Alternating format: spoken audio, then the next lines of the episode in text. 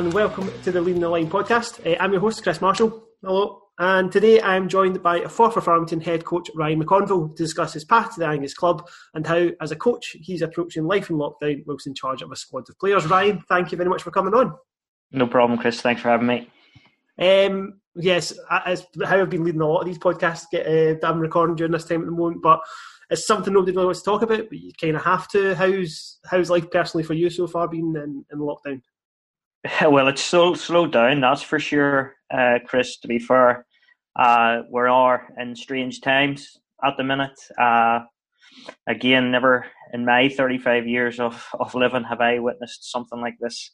I know talking to my my grandparents and uncles and stuff, you know, they talked about the war and about about stuff like that, but never never from a, a viral infection has ever has something like this ever happened. So it's it's weird, weird times and for me on a football perspective, it came at, at the wrong time because I, I definitely believed after being in in Forfar for almost twelve weeks, I really believed that myself, coaching staff, and the players were were starting to gel, and you know that was the unfortunate thing for me because it's one of the most hardest things as any coach will will probably agree with is is trying to get your team to gel, especially a new manager coming in, new players coming in, and then trying to adapt to philosophies, styles, and and also the personalities of the players that you currently have at the squad, and obviously the current personalities that the players that you've brought in. So it's very very important that you try and get them to gel, and and after that, you know the coaching part I feel is easy. Uh, if, if if the squad is harmonious and is together in a purpose. Yeah, and we'll, we'll talk about the kind of squad in general, how you're kind of managing that a little bit later on. But I think maybe for anybody who doesn't know you, Ryan, could you give us a little bit of background in terms of how you landed in, in Forfar at the start of this year?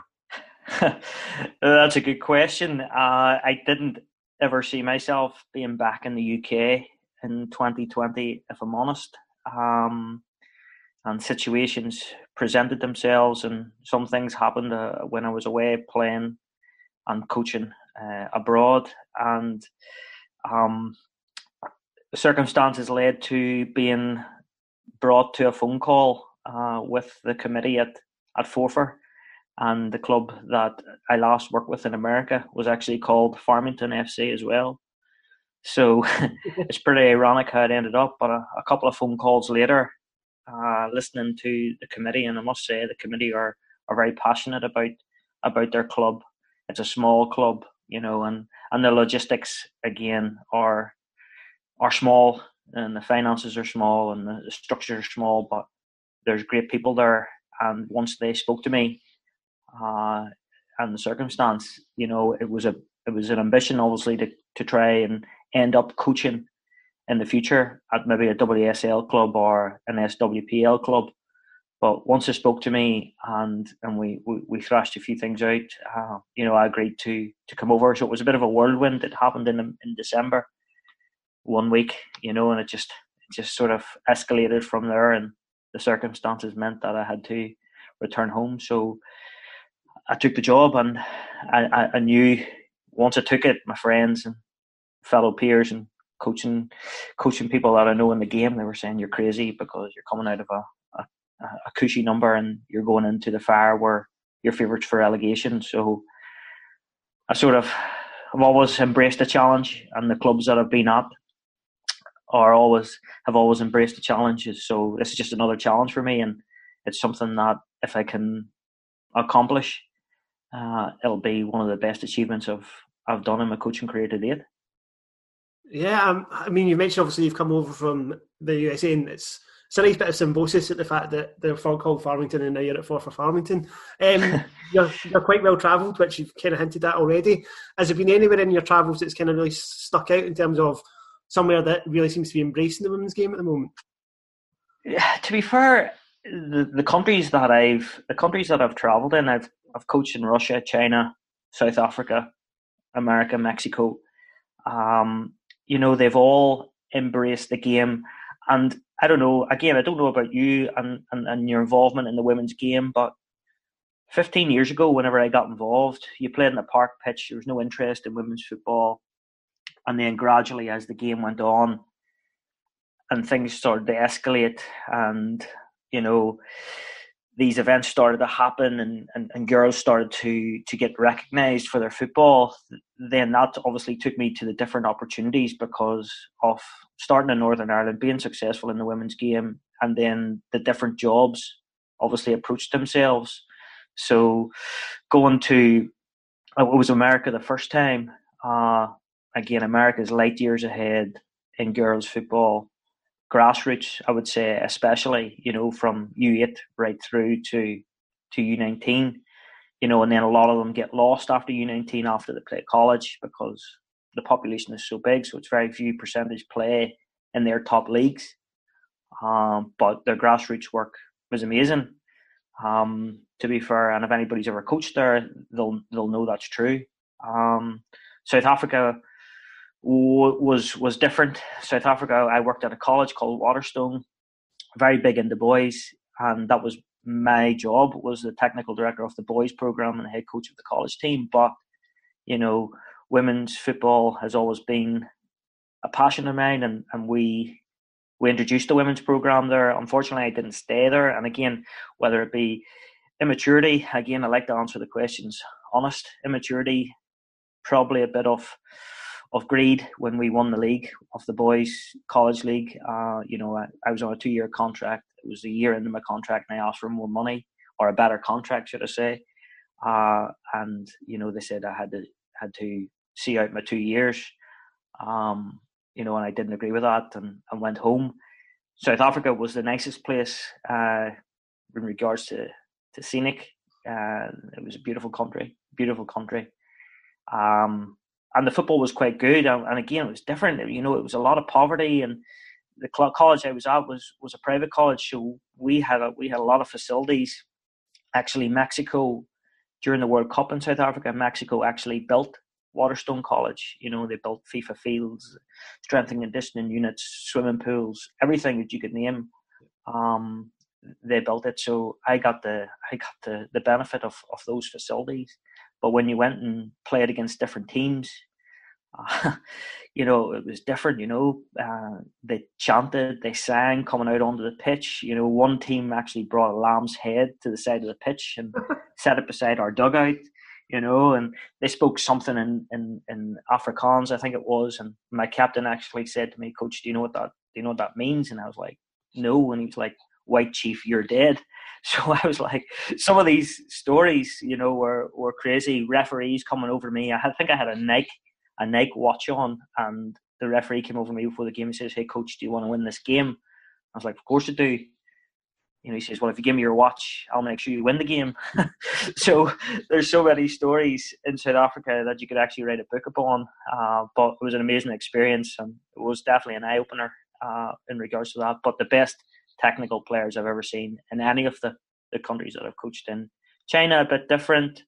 Um, again, very sort of autocratic, uh, sort of an industry. So if your mum or your father was a footballer and they had kids, that's what they ended up that they were going to be. If they were a gymnast, that's what they were going to be. Uh, so again, some some amazing stories there, but you know you could be in three or four podcasts if you're if you're sharing all the stories. But yeah, some of the countries that I've that I've coached in have been amazing and been an amazing learning curve for me. Uh, but I've come out with I came out the other side. I've been successful. I haven't been successful. I've made mistakes.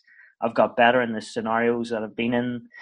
You know, all different pictures that have sort of molded me as as the coach that I am now in this in the Scottish league, which you know is going to be one of the most competitive, um, especially with the investment made in the last few months, I guess. Yeah, and you, you, it was funny you mentioned there that you could write a book about some of these stories, and as you were explaining the Lamb's Head one, I was thinking that'd make a great something or other further down the line. But uh, so uh, also very well travelled. You've seen quite a lot um, arriving in Scotland. What what's been your take on the SWPL so far in terms of the standards that you've seen and kind of when you compare it with some of the, the places you've been before? Well, well, for me, I've only coached in four games, Chris. Uh, if I'm honest, three friendlies and, and, and two, sorry, yeah, three three friendlies and two two competitive games. Um, and to be honest, we've come across some good players. Motherwell were very strong uh, in in certain areas, and um, it was it was a very the two games that we played against them were actually very competitive. And when speaking with Eddie after both games, you know, it really depended on the team that turned up on the day that won it. Uh, the league game, I was very disappointed to lose. I don't think we deserved to win, uh, but I don't think we deserved to lose. Um, going into the League Cup game at Ravenscraig, uh, I would say Eddie would be given the same answer that I would give in the league. Don't think he deserved to lose at all. Uh, and for the last 20 minutes, especially in the game when we were winning 2 1, the last 20 minutes they fired everything at us, the kitchen sink at us. And uh, on another day, he could have got a penalty to equalise. And another day, you know, our goalkeeper makes a, an important save, a brave save, you know, so he could be coming out there with a, with a two all draw. But unfortunately, football swings and roundabouts. And I know the, the introduction of VAR and stuff, we don't have the, the luxury of that. But during the course of the season, I think those decisions usually even themselves out. Uh, so they're the two competitive games. Boroughmuir, we played in a friendly and they actually beat us. And we played Cove Rangers in my first friendly, and they actually beat us as well. And it was a bit of a the alarm started to ring because I was like, wow, you know, teams yeah. that you you play two two divisions lower than you or one divisions lower, you're sort of expected to beat them. Um, but we were still very much in transition, and players, certain players weren't available, all stuff like that. That that every coach sort of comes in contact with throughout the season, you know, and I just had to deal with it. But like I said, only I think it was the week before the Glasgow City game did I really get a good feeling that okay, we're really pull, pulling it together. And not that that not that I would have said we would have beat Glasgow City at all, uh, but I was hoping to make an improvement on the on the results that that they got last year.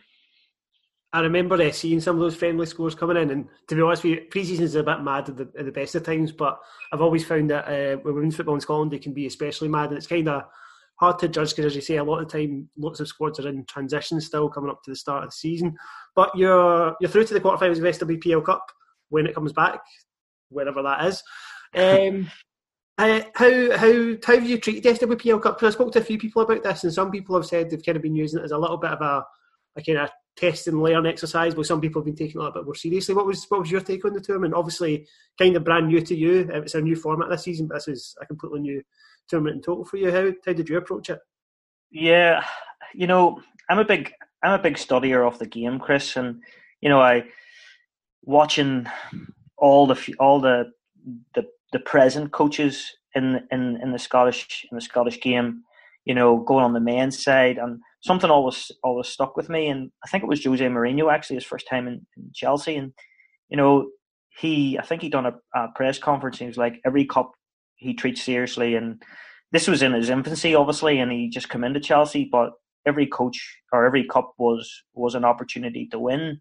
And for me, yes, while in transition and still getting to know the players, I didn't, I haven't um, put a team out just by saying, oh, well, I'll give such and such a chance to see how she plays. A lot of the players in our team are, are, are now fighting for their place. So anybody who plays 1 to 11, 12 to, to 18, you know, have deserved that. And I've definitely went and approached it that I want to win all the games. Now, disappointing because we lost the points against Partick, I think, because of the the storm yeah, and uh, get a destroyed yeah. Yeah, yeah. Uh, the weather, the weather obviously has played a, a, bit of havoc on it, but very disappointing to to to get a an email saying that we lost the points because we didn't contact the, the, the appropriate people or or whatever. When we have players coming from Aberdeen, you know they had to leave five o'clock or six o'clock in the morning to to to come and get the coach to travel down to Partick, and we felt their best interests. Especially there was there were signs everywhere. There was roads closed, uh, flash flooding stuff, and we had to make that decision on the on the basis of health and safety and, and, and player safety as well. You know, and and that was disappointing. I must admit. So while we've only played two games, we should have really played three. Um, and that was a bit hard to take, and it still is a wee bit hard to take because the decision was based on health and safety, not not to fulfill the fixture, you know, and it, it was crazy. Uh, it was crazy, but you know, to to go back to your question, you know, I've approached the the League Cup, and I think for the smaller teams, especially like ourselves, you know, and some bigger clubs, uh, probably use it as a opportunity to play their fringe players and whatnot. Um, you know, a bit of luck and you know a result here and there could could get you into a semi final or a final, and and that's something. Whilst I know we're very much underdogs, but you know you get a wee bit of luck along the way, and and you could possibly get to a semi final or final if you know what I mean. Yeah, absolutely. Um, I, I think that the, the SWPL, the kind of new SWPL Cup format, has got lots of pros to it. I think the the format in the past meant that some seeds were only getting one game and having to kind of sit in their thumbs for quite a few weeks. Well, this kind of at least gives teams kind of two, three games uh, to kind of get into the season. But uh, let's talk about Forfar Farmington a little bit more. Um, I think it's fair to say that we uh, in the SWPL this season we have a far more international feel to the to the division, and Forfar Farmington very much playing a part in that. Um, I'm sure everybody's noticed you've got a Northern Irish accent, and you've, you've got a couple of Northern Irish uh, coming at you know Billie Simpson, uh, very notable for our, our Puss Gaskell and Lauren Brennan's recently as well. But you've also brought in players such as Magdalene Olafsdottir from Iceland and Anna Metz. Um, when you come into come into the squad, uh, when you kind of first come in, is it a case of you do a little bit of assessing, and then how do you go about then kind of picking these players, and how do you get kind of in contact with players such as Magdalena to kind of say, do you want to come down to Forfar? Yeah, uh, the first always always I'll go into whatever place that I'm that I'm employed to, and obviously have to assess the current the current playing staff and playing current coaching staff, you know, and, and what's what's currently currently there because in recent or sorry in previous previous times, um, you know, you've went in with these big ideas and you come shooting from the hip and once you make those rash decisions, especially when you don't know anyone, uh, you haven't built uh, a rapport up with any of the players or any of the coaching staff, you know, those decisions usually don't end up being the best decisions that that you that you can make. So for the first four or five weeks, Chris, you know, it was very much let's see what we have uh, and assess it on the training field. We had individual group meetings. We brought in sports psychologists. Um, we done all different things trying to get as much information out of the current crop of players that was at the club already. And then after that sort of dossier was made, it was then something that I had to address and say, right, okay, I have to fix this part of, of the club. I have to fix that part. This part's okay. You know, this part needs work, but it's it's okay. So the short term goals were definitely to assess the current current staff plan, and coaching. Um, and in the background, obviously, then you obviously use your contacts to the players. Now, the countries that I've coached in uh, definitely have played a big part in that. America, um, America, Ireland, um, um, not so much China. South Africa, it was on the cards. There was there was players coming going to come from South Africa, but unfortunately, this new ruling you know, Puram Metz, who played for me at the Rafters in the WPSL, you know, she came across. And unfortunately, what a professional she was. Um, she just was a great girl. She gelled into the team. And again, whenever I sign players, I don't sign them based on their ability. I sign, I sign them based on their personalities as well uh, and, and their maturity. Uh, because I knew signing certain players I knew this. I, I, haven't told any lies to any of the players that I've tried to to recruit, and again, I don't mind going on record saying it uh, that Forfar Farmington are definitely the the cannon fodders are seen as the cannon fodders in this league this year, and that's something that I understand. And trying to recruit some better players, they have to be mature, and they also have to embrace the challenge, which very much is. Um, but Anne, we had a good relationship in America, and she decided to come across. Uh, unfortunately, we didn't get to see the best of her, and unfortunately, she obviously went home. Went home at a good time. Uh, it was sad for her, but obviously, this this uh, virus unfortunately would have would have played havoc in it anyway. Um, Magdalena, uh, uh, a friend of mine in the coaching circles actually coaches in Iceland, and a guy called Chris, and he had he had sort of recommended Magdalena uh, to us, um, and she come across. So she actually only came across as a trialist, to be fair. Um, but as what as as much as she done well, uh, I couldn't see her fitting into the system that I wanted to play. So, um, just a couple of weeks before the the virus birthday, we actually decided to to send her home, uh, which was a a decision on both parts. You know, me as a as a, as a coach because she was a lovely girl, but in in the, in the grand scheme of things, of how I want us to play this year, you know, she didn't fit into that system. But a cracking player, technically, definitely. Uh, she was probably a wee bit homesick as well, and that obviously contributed to to the decision to to send her home. But I guess that's football, and that's the sort of risks that you take um, when you're signing these players.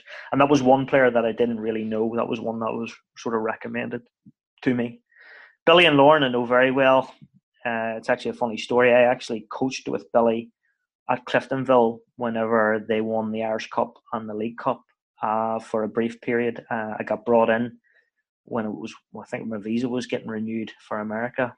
Um, and uh, Billie in, in the Northern Irish League, you know, everybody wants to sign her every year. Um, she's just a different type of player. She's a leader. She's strong. She's robust. You know, and and when Billie is fit, you know, I would like to see anybody go toe to toe with her because she would definitely give them as as good as they got for sure. Uh, and she was only starting to get fitter and fitter, and she scored two cracking goals um, against Motherwell. And you know, not just not just not just average goals. There were two cracking goals. One was a lob over the goalkeeper, and one was from about twenty five yards out. Um, so we haven't seen the best of her yet, but I know when we come back and she gets herself back up and running again, you know, Kenny, our Northern Irish manager, you know, he has to be he has to definitely be looking at her because in my eyes she's she's definitely one of the strongest players that our country has has produced for sure. Um, Lauren, a great player, proven goal scorer, played played in a few different countries as well. Uh, played in Iceland, uh, played in Northern Ireland. Again, international player. She was coming back from an injury, so she wasn't quite ready, but she was getting there. Um, so we never seen the best of her uh, yet. But again, once she's fit, and I know she's working, I've been in contact with her um, while we've been home, and she's been doing her rehab, and she's been talking to Karen, our our physio and stuff, and she's she's working hard to get back.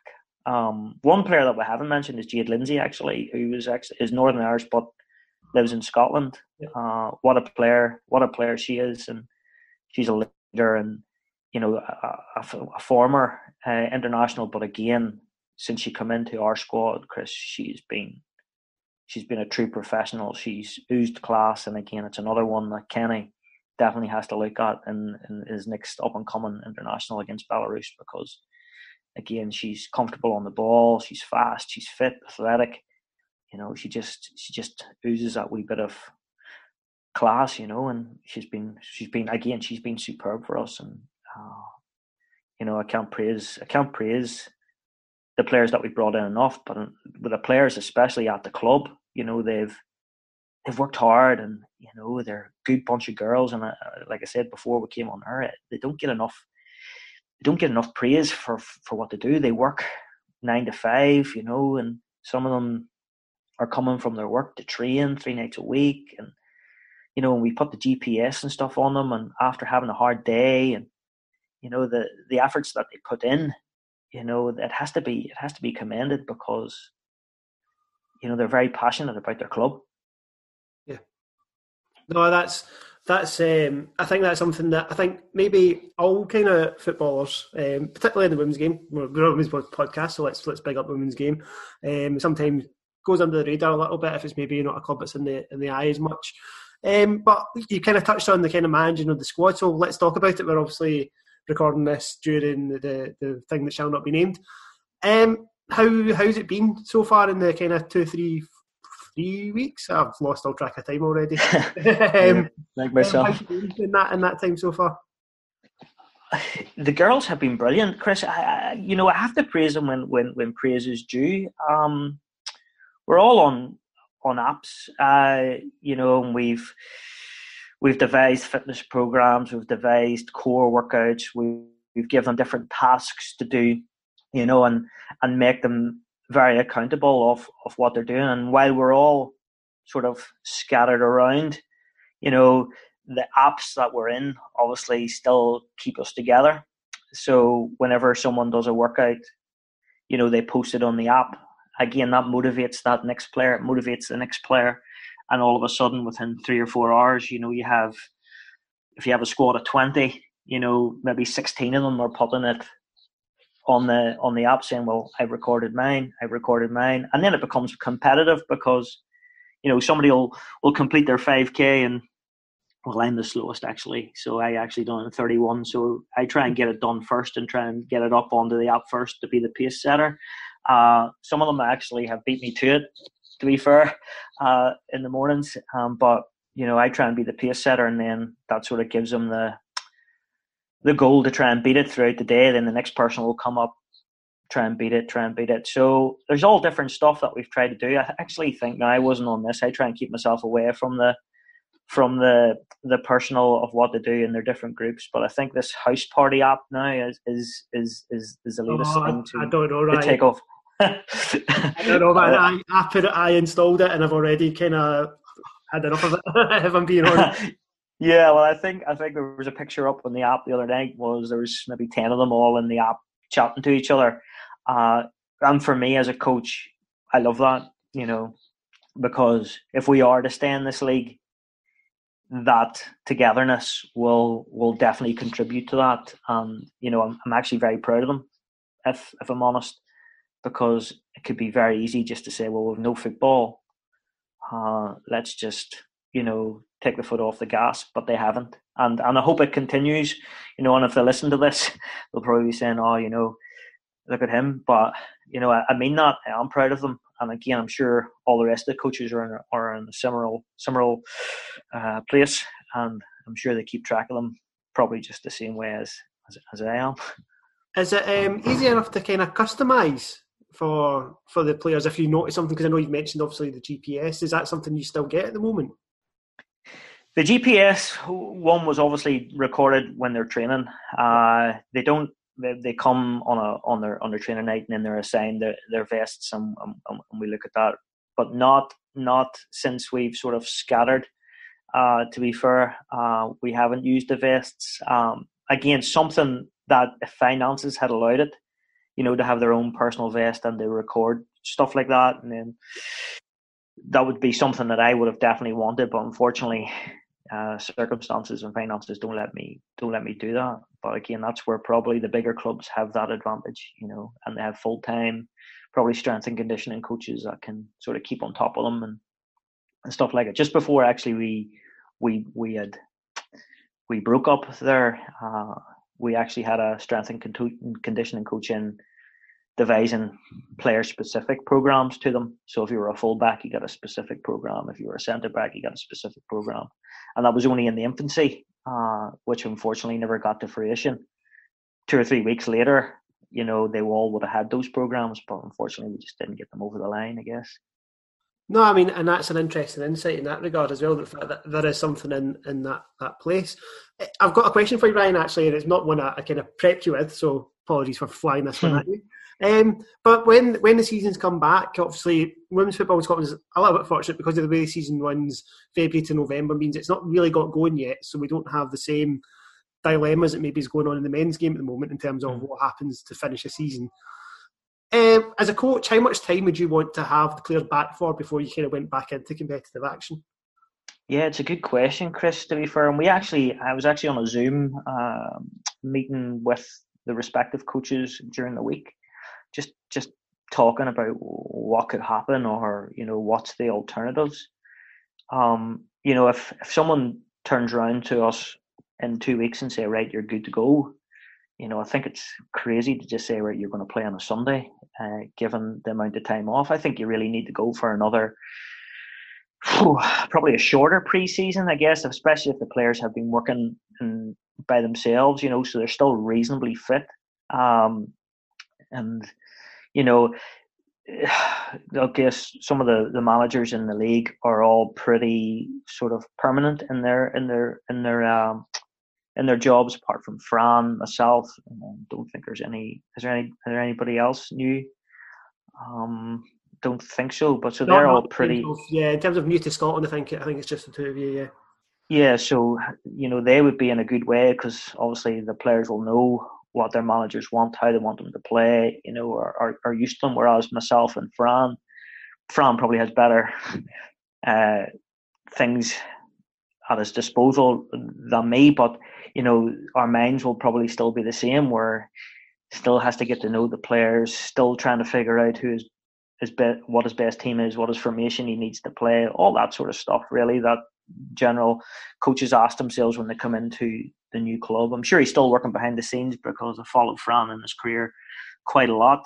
Um, so uh, I know he'll be working behind the scenes very much so, and, and probably using it as an opportunity to recruit and and and try and get his uh, his stamp across. And again, it's something that I've yes, I can still talk to my players, but a coach only gets across his stuff on the pitch. I feel, uh, and again, all this modern technology I love it, and it definitely has its advantages. But for me, a coach is the most productive on the pitch and getting his balls out and um, you know working off what he how he wants this team to play and and stuff like that. So you know you can adapt and you can improvise as much as we can through apps, through video calls and stuff like that. But I don't think you get as much out of it as as being on the pitch with with your players. No, and see, to be honest with you, as somebody who kind of covers the game and and as a football fan in general, I, I, feel the same way about actually just watching football. So you can watch it on the telly, you can watch old reruns, but actually going to a game is something I'll always pick over sitting in on a Wednesday night and maybe watching the Champions League. I'll be at a random game instead. So I know exactly what you mean. It's slightly different, obviously, perspectives, but um, I, I, totally agree with you in that in that regard. So, I, suppose probably to wrap this up, Ryan, I, I think probably what I'd, I'd, ask is also being a coach. Um, I know that some uh, some people listen to this podcast and maybe play the game. Is there any kind of tips that you would kind of share from, obviously, without giving away any secrets behind Forfar Farmington, but um, is there any kind of tips you would share to anybody who's kind of maybe try to keep up the, the momentum of the, their training uh, through this period? Yeah, I guess if if you have them if you have the facilities at your disposal. You know, doing video analysis uh, from the previous games that that they played in. Um, obviously, keeping together on the apps, getting your programs done, and, and putting them all. It's, the app we've actually used is called Heja, H E J A. And again, I'm sure people have, have heard it. It's a great tool to have. Um, you know, it adds everybody in. You can post everything you have on. It keeps everything together, keeps everything professional, where you're not worrying about people's phone numbers and uh, and stuff like that. People can see it, they can react to it, they can contribute, uh, they can contribute to it, you know, and that's been the biggest and the the best tool for me uh, at the minute. For me, you know, I'm watching the video or the the games that we played against Motherwell, trying to clip them and send them out to my players just for them to watch different scenarios that they were in uh, to see, you know, freeze shot them, still shot them, you know, and ask them what they could do better in that position, in and out of possession, you know, in the transition. All those moments of the game, you know, and sometimes again what what do they say? You know, some players, you know, can pick it up, you know, once it's explained. Other people pick it up visually.